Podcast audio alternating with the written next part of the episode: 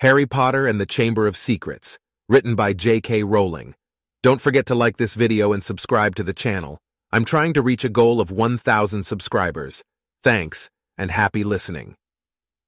Chapter 12 The Polyjuice Potion. They stepped off the stone staircase at the top, and Professor McGonagall rapped on the door. It opened silently, and they entered. Professor McGonagall told Harry to wait and left him there, alone. Harry looked around. One thing was certain. Of all the teachers' offices Harry had visited so far this year, Dumbledore's was by far the most interesting. If he hadn't been scared out of his wits that he was about to be thrown out of school, he would have been very pleased to have a chance to look around it. It was a large and beautiful circular room, full of funny little noises.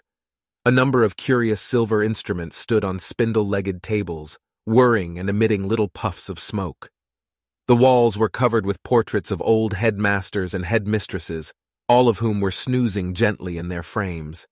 There was also an enormous claw-footed desk, and sitting on a shelf behind it, a shabby, tattered wizard's hat, the sorting hat. Harry hesitated. He cast a wary eye around the sleeping witches and wizards on the walls. Surely it couldn't hurt if he took the hat down and tried it on again? Just to see. Just to make sure it had put him in the right house. He walked quietly around the desk, lifted the hat from its shelf, and lowered it slowly onto his head. It was much too large and slipped down over his eyes, just as it had done the last time he'd put it on. Harry stared at the black inside of the hat, waiting. Then a small voice said in his ear, Bee in your bonnet, Harry Potter? Er, yes, Harry muttered. Er, sorry to bother you. I wanted to ask, You've been wondering whether I put you in the right house said the hat smartly. Yes, you were particularly difficult to place, but I stand by what I said before. Harry's heart leapt. You would have done well in Slytherin. Harry's stomach plummeted. He grabbed the point of the hat and pulled it off. It hung limply in his hand, grubby and faded. Harry pushed it back onto its shelf, feeling sick. You're wrong, he said aloud to the still and silent hat. It didn't move. Harry backed away, watching it. Then a strange, gagging noise behind him made him wheel around. He wasn't alone, after all. Standing on a golden perch behind the door was a decrepit-looking bird that resembled a half-plucked turkey. Harry stared at it, and the bird looked balefully back, making its gagging noise again. Harry thought it looked very ill. Its eyes were dull, and even as Harry watched, a couple more feathers fell out of its tail. Harry was just thinking that all he needed was for Dumbledore's pet bird to die while he was alone in the office with it, when the bird burst into flames. Harry yelled in shock and backed away into the desk. He looked feverishly around in case there was a glass of water somewhere but couldn't see one. The bird, meanwhile, had become a fireball. It gave one loud shriek, and next second there was nothing but a smoldering pile of ash on the floor. The office door opened. Dumbledore came in looking very somber. Professor!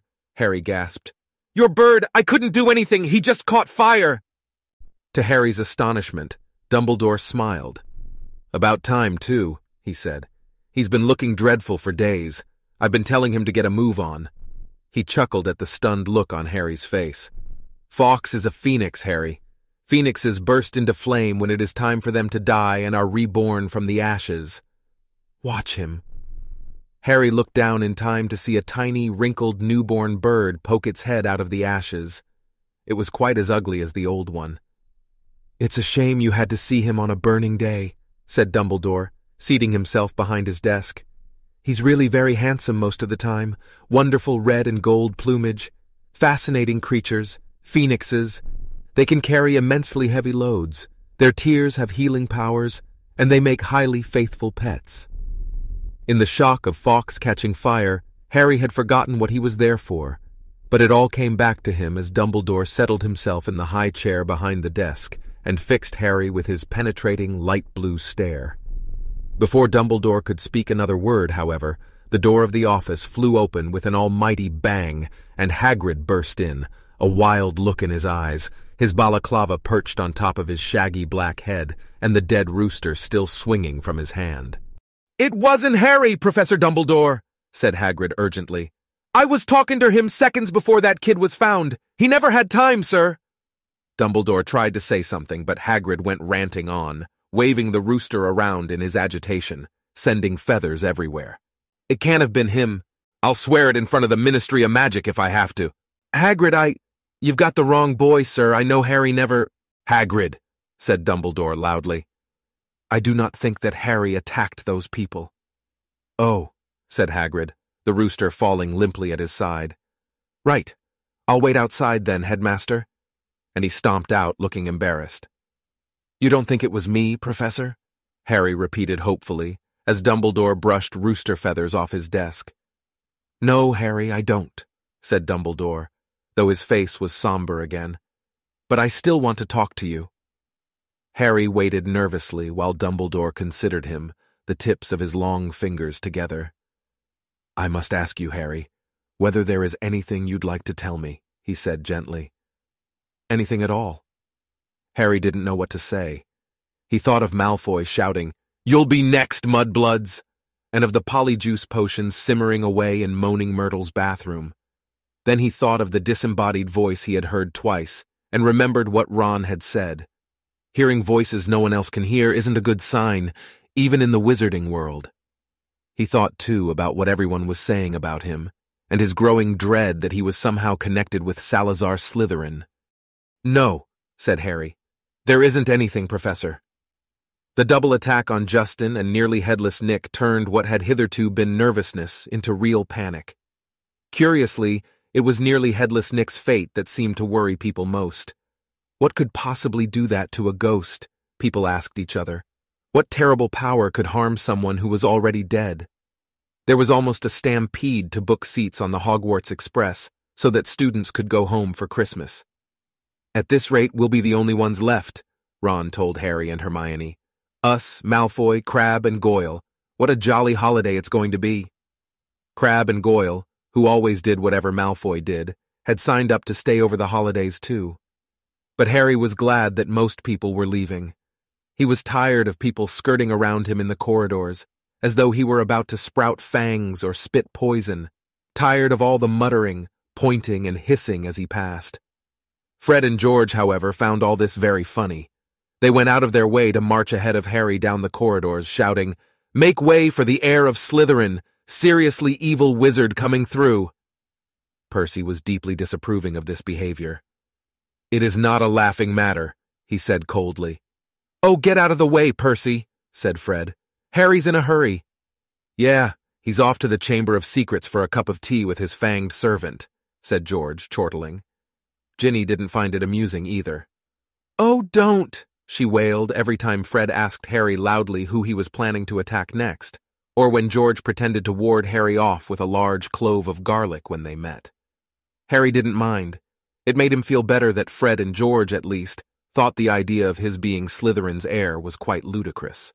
But their antics seemed to be aggravating Draco Malfoy, who looked increasingly sour each time he saw them at it. It's because he's bursting to say it's really him, said Ron knowingly. You know how he hates anyone beating him at anything, and you're getting all the credit for his dirty work. Not for long, said Hermione in a satisfied tone. The polyjuice potion's nearly ready. We'll be getting the truth out of him any day now. At last, the term ended, and a silence deep as the snow on the grounds descended on the castle. Harry found it peaceful rather than gloomy, and enjoyed the fact that he, Hermione, and the Weasleys had the run of Gryffindor Tower, which meant they could play Exploding Snap loudly without bothering anyone, and practice dueling in private. Fred, George, and Ginny had chosen to stay at school rather than visit Bill in Egypt with Mr. and Mrs. Weasley. Percy, who disapproved of what he termed their childish behavior, didn't spend much time in the Gryffindor common room. He had already told them pompously that he was only staying over Christmas because it was his duty as a prefect to support the teachers during this troubled time. Christmas morning dawned, cold and white. Harry and Ron, the only ones left in their dormitory, were woken very early by Hermione, who burst in, fully dressed and carrying presents for them both. Wake up, she said loudly, pulling back the curtains at the window. Hermione, you're not supposed to be in here, said Ron, shielding his eyes against the light. Merry Christmas to you, too, said Hermione, throwing him his present. I've been up for nearly an hour, adding more lace wings to the potion. It's ready. Harry sat up, suddenly wide awake. Are you sure? Positive, said Hermione, shifting Scabbers the rat so that she could sit down on the end of Ron's four-poster. If we're going to do it, I say it should be tonight. At that moment, Hedwig swooped into the room, carrying a very small package in her beak. Hello, said Harry happily as she landed on his bed. Are you speaking to me again? She nibbled his ear in an affectionate sort of way, which was a far better present than the one that she had brought him, which turned out to be from the Dursleys. They had sent Harry a toothpick and a note telling him to find out whether he'd be able to stay at Hogwarts for the summer vacation, too. The rest of Harry's Christmas presents were far more satisfactory. Hagrid had sent him a large tin of treacle toffee, which Harry decided to soften by the fire before eating. Ron had given him a book called Flying with the Cannons, a book of interesting facts about his favorite Quidditch team, and Hermione had bought him a luxury eagle feather quill. Harry opened the last present to find a new hand-knitted sweater from Mrs. Weasley and a large plum cake. He read her card with a fresh surge of guilt, thinking about Mr. Weasley's car, which hadn't been seen since its crash with the Whomping Willow, and the bout of rule-breaking he and Ron were planning next. No one, not even someone dreading taking Polyjuice Potion later, could fail to enjoy Christmas dinner at Hogwarts. The Great Hall looked magnificent. Not only were there a dozen frost-covered Christmas trees and thick streamers of holly and mistletoe crisscrossing the ceiling, but enchanted snow was falling, warm and dry from the ceiling. Dumbledore led them in a few of his favorite carols, Hagrid booming more and more loudly with every goblet of eggnog he consumed. Percy, who hadn't noticed that Fred had bewitched his prefect badge so that it now read Pinhead, kept asking them all what they were sniggering at. Harry didn't even care that Draco Malfoy was making loud, snide remarks about his new sweater from the Slytherin table. With a bit of luck, Malfoy would be getting his comeuppance in a few hours' time. Harry and Ron had barely finished their third helpings of Christmas pudding when Hermione ushered them out of the hall to finalize their plans for the evening. We still need a bit of the people you're changing into, said Hermione matter-of-factly, as though she were sending them to the supermarket for laundry detergent. And obviously, it'll be best if you can get something of Crabbe's and Goyle's. They're Malfoy's best friends. He'll tell them anything. And we also need to make sure the real Crabbe and Goyle can't burst in on us while we're interrogating him. I've got it all worked out, she went on smoothly, ignoring Harry's and Ron's stupefied faces.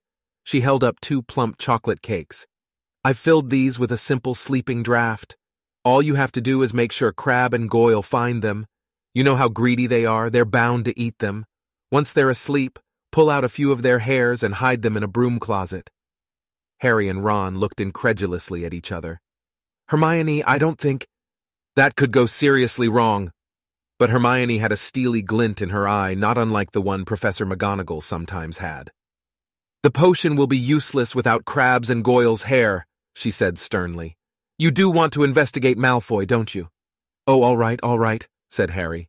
But what about you? Whose hair are you ripping out? I've already got mine, said Hermione brightly, pulling a tiny bottle out of her pocket and showing them the single hair inside it. Remember Millicent Bulstrode wrestling with me at the dueling club? She left this on my robes when she was trying to strangle me, and she's gone home for Christmas, so I'll just have to tell the Slytherins I've decided to come back. When Hermione had bustled off to check on the polyjuice potion again, Ron turned to Harry with a doom-laden expression. Have you ever heard of a plan where so many things could go wrong? But to Harry's and Ron's utter amazement, stage one of the operation went just as smoothly as Hermione had said. They lurked in the deserted entrance hall after Christmas tea, waiting for Crabbe and Goyle who had remained alone at the Slytherin table, shoveling down fourth helpings of trifle. Harry had perched the chocolate cakes on the end of the banisters, when they spotted Crabbe and Goyle coming out of the Great Hall, Harry and Ron hid quickly behind a suit of armor next to the front door. How thick can you get? Ron whispered ecstatically, as Crabbe gleefully pointed out the cakes to Goyle and grabbed them. Grinning stupidly, they stuffed the cakes whole into their large mouths. For a moment, both of them chewed greedily, looks of triumph on their faces. Then, without the smallest change of expression, they both keeled over backward onto the floor. By far the hardest part was hiding them in the closet across the hall. Once they were safely stowed among the buckets and mops, Harry yanked out a couple of the bristles that covered Goyle's forehead, and Ron pulled out several of Crabbe's hairs. They also stole their shoes, because their own were far too small for Crab and Goyle-size feet. Then, still stunned at what they had just done, they sprinted up to Moaning Myrtle's bathroom. They could hardly see for the thick black smoke issuing from the stall in which Hermione was stirring the cauldron. Pulling their robes up over their faces, Harry and Ron knocked softly on the door. Hermione? They heard the scrape of the lock, and Hermione emerged, shiny-faced and looking anxious. Behind her they heard the gloop-gloop of the bubbling glutinous potion. Three glass tumblers stood ready on the toilet seat. Did you get them? Hermione asked breathlessly. Harry showed her Goyle's hair. Good. And I sneaked these spare robes out of the laundry, Hermione said, holding up a small sack. You'll need bigger sizes once you're Crabbe and Goyle. The three of them stared into the cauldron. Close up, the potion looked like thick, dark mud, bubbling sluggishly. I'm sure I've done everything right, said Hermione, nervously rereading the splotched page of Moste Potente Potions. It looks like the book says it should. Once we've drunk it, we'll have exactly an hour before we change back into ourselves. Now what? Ron whispered. We separate it into three glasses and add the hairs. Hermione ladled large dollops of the potion into each of the glasses. Then, her hand trembling, she shook Millicent Bulstrode's hair out of its bottle into the first glass. The potion hissed loudly like a boiling kettle and frothed madly. A second later, it had turned a sick sort of yellow. Ugh, essence of Millicent Bulstrode, said Ron, eyeing it with loathing. Bet it tastes disgusting. Add yours then, said Hermione. Harry dropped Goyle's hair into the middle glass, and Ron put Crabbe's into the last one. Both glasses hissed and frothed. Goyle's turned the khaki color of a booger, Crabbe's a dark, murky brown. Hang on, said Harry as Ron and Hermione reached for their glasses. We'd better not all drink them in here. Once we turn into Crabbe and Goyle, we won't fit, and Millicent Bulstrode's no pixie. Good thinking, said Ron, unlocking the door. We'll take separate stalls. Careful not to spill a drop of his polyjuice potion, Harry slipped into the middle stall. Ready? he called. Ready, came Ron's and Hermione's voices. One, two, three. Pinching his nose, Harry drank the potion down in two large gulps. It tasted like overcooked cabbage. Immediately, his insides started writhing as though he'd just swallowed live snakes. Doubled up, he wondered whether he was going to be sick. Then a burning sensation spread rapidly from his stomach to the very ends of his fingers and toes. Next, Bringing him gasping to all fours came a horrible melting feeling as the skin all over his body bubbled like hot wax. And before his eyes, his hands began to grow, the fingers thickened, the nails broadened, the knuckles were bulging like bolts. His shoulders stretched painfully, and a prickling on his forehead told him that hair was creeping down toward his eyebrows. His robes ripped as his chest expanded like a barrel bursting its hoops, his feet were agony in shoes four sizes too small. As suddenly as it had started, everything stopped. Harry lay face down on the stone-cold floor, listening to Myrtle gurgling morosely in the end toilet. With difficulty, he kicked off his shoes and stood up. So this was what it felt like, being Goyle. His large hand trembling, he pulled off his old robes, which were hanging a foot above his ankles, pulled on the spare ones, and laced up Goyle's boat-like shoes. He reached up to brush his hair out of his eyes and met only the short growth of wiry bristles, low on his forehead. Then he realized that his glasses were clouding his eyes because Goyle obviously didn't need them. He took them off and called, Are you two okay? Goyle's low rasp of a voice issued from his mouth. Yeah, came the deep grunt of Crabbe from his right. Harry unlocked his door and stepped in front of the cracked mirror. Goyle stared back at him out of dull, deep-set eyes. Harry scratched his ear. So did Goyle. Ron's door opened. They stared at each other. Except that he looked pale and shocked, Ron was indistinguishable from Crabbe, from the pudding bowl haircut to the long gorilla arms. This is unbelievable, said Ron, approaching the mirror and prodding Crabbe's flat nose. Unbelievable. We'd better get going, said Harry, loosening the watch that was cutting into Goyle's thick wrist. We've still got to find out where the Slytherin common room is. I only hope we can find someone to follow. Ron, who had been gazing at Harry, said, You don't know how bizarre it is to see Goyle thinking. He banged on Hermione's door. Come on, we need to go. A high-pitched voice answered him. I, I don't think I'm going to come after all. You go on without me. Hermione, we know Millicent Bulstrode's ugly. No one's going to know it's you. No, really. I don't think I'll come. You two hurry up, you're wasting time. Harry looked at Ron, bewildered. That looks more like Goyle, said Ron. That's how he looks every time a teacher asks him a question. Hermione, are you okay? said Harry through the door. Fine, I'm fine. Go on. Harry looked at his watch. Five of their precious sixty minutes had already passed. We'll meet you back here, all right? he said. Harry and Ron opened the door of the bathroom carefully, checked that the coast was clear, and set off. Don't swing your arms like that, Harry muttered to Ron. Eh? Crabbe holds them sort of stiff. How's this? Yeah, that's better. They went down the marble staircase. All they needed now was a Slytherin that they could follow to the Slytherin common room, but there was nobody around. Any ideas? muttered Harry. The Slytherins always come up to breakfast from over there, said Ron, nodding at the entrance to the dungeons.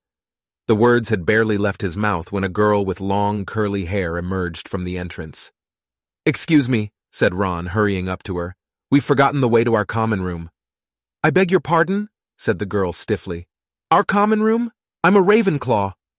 She walked away, looking suspiciously back at them. Harry and Ron hurried down the stone steps into the darkness, their footsteps echoing particularly loudly as Crabbe's and Goyle's huge feet hit the floor feeling that this wasn't going to be as easy as they had hoped.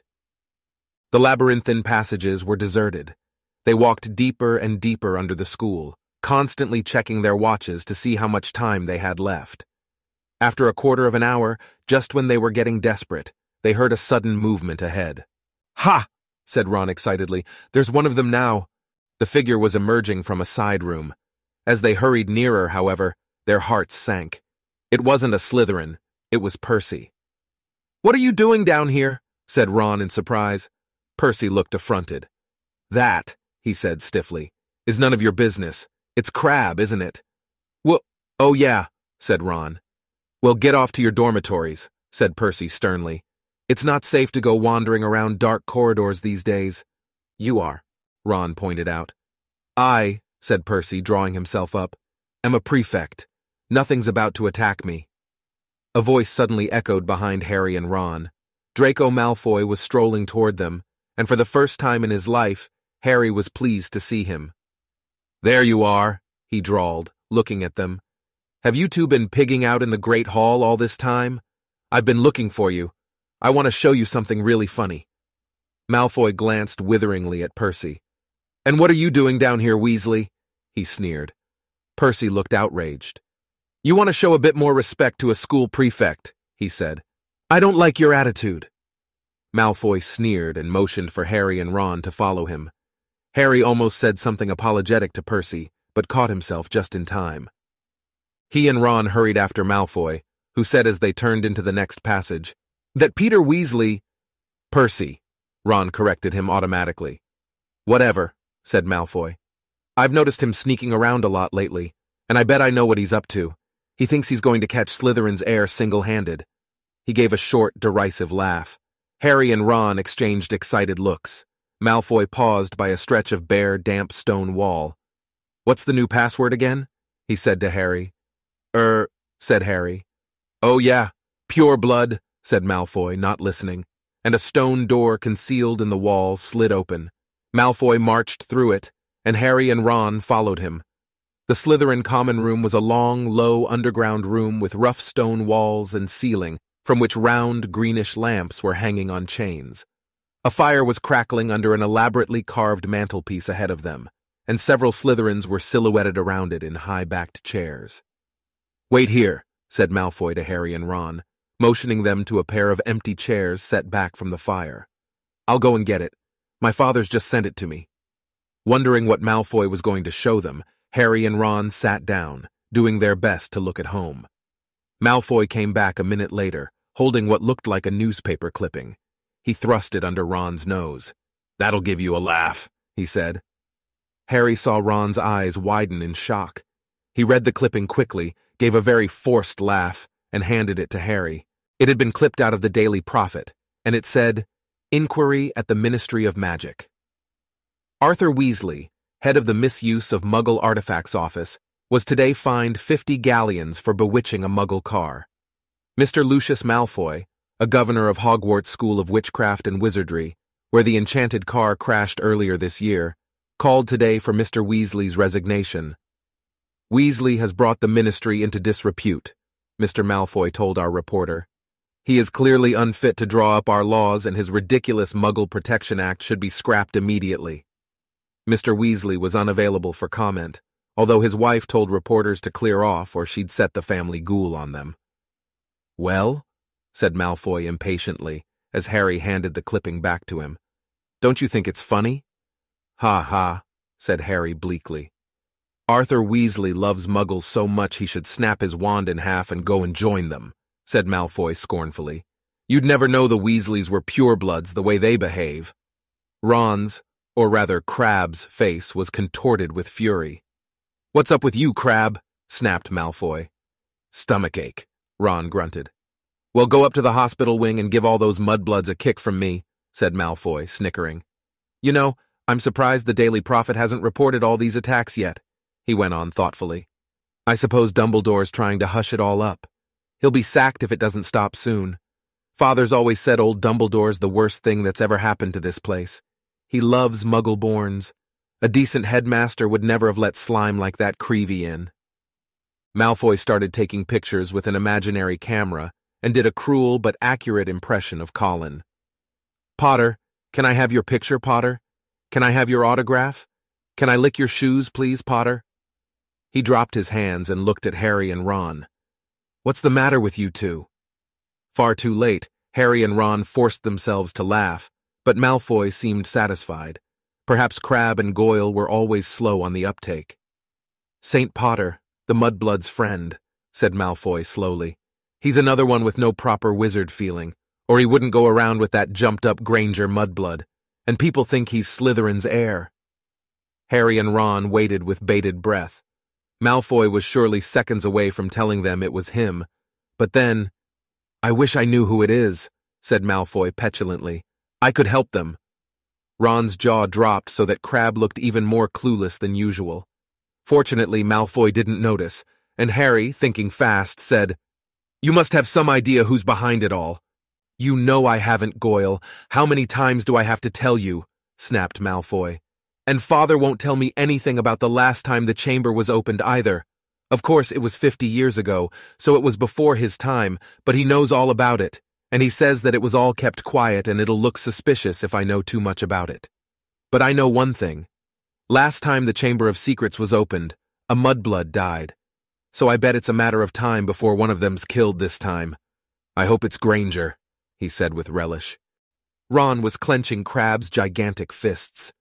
Feeling that it would be a bit of a giveaway if Ron punched Malfoy, Harry shot him a warning look and said, Do you know if the person who opened the chamber last time was caught? Oh, yeah. Whoever it was was expelled, said Malfoy. They're probably still in Azkaban. Azkaban? said Harry, puzzled. Azkaban, the wizard prison, Goyle, said Malfoy, looking at him in disbelief. Honestly, if you were any slower, you'd be going backward. He shifted restlessly in his chair and said, Father says to keep my head down and let the heir of Slytherin get on with it. He says the school needs ridding of all the mudblood filth, but not to get mixed up in it. Of course, he's got a lot on his plate at the moment. You know the Ministry of Magic raided our manor last week? Harry tried to force Goyle's dull face into a look of concern. Yeah, said Malfoy. Luckily, they didn't find much. Father's got some very valuable dark arts stuff. But luckily, we've got our own secret chamber under the drawing room floor. Ho, said Ron. Malfoy looked at him. So did Harry. Ron blushed. Even his hair was turning red.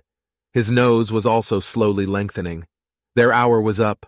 Ron was turning back into himself, and from the look of horror he was suddenly giving Harry, he must be too. They both jumped to their feet.